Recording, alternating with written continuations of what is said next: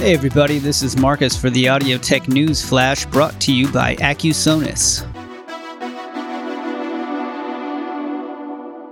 Propellerhead has released Reason 10.1, a free update for registered users. With this update, Reason's marquee wavetable synthesizer, Europa, can now import audio samples to use as one of Europa's oscillator waveforms or as the filter's spectral multiplier.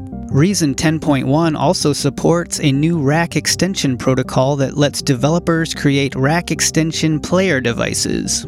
Also, Reason 10 users can get the Drum Sequencer rack extension player for free when they update to or purchase Reason 10.1 by the end of May 2018. The full version of Reason costs 399 US dollars or 349 euros. The software synthesizer Mach WaveRaiser has been updated to version 2.0. WaveRaiser 2.0 opens up the synthesizer engine with its contextual editor. This lets you access the entire synthesizer architecture and craft intricate connections for your sounds. WaveRaiser 2.0 is distributed by Tracktion, makers of the Tracktion DAW, and is available for 159 US dollars. The iZotope Vocal Synth 2 vocal processing plugin will be released later this month. Vocal Synth 2 features a new module called BioVox, which models the physical sounds of the human vocal tract, such as nasality, vowel shapes, breathiness, and formants.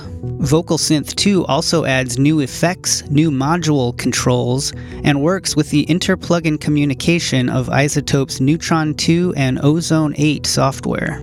VocalSynth 2 is on pre-order now for 149 US dollars.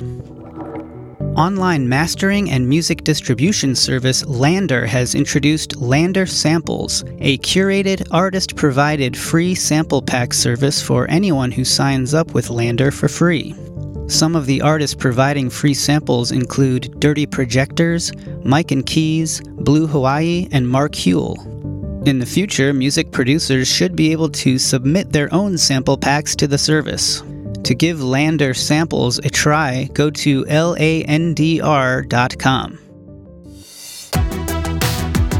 That's it for this week's Audio Tech News Flash brought to you by Accusonus.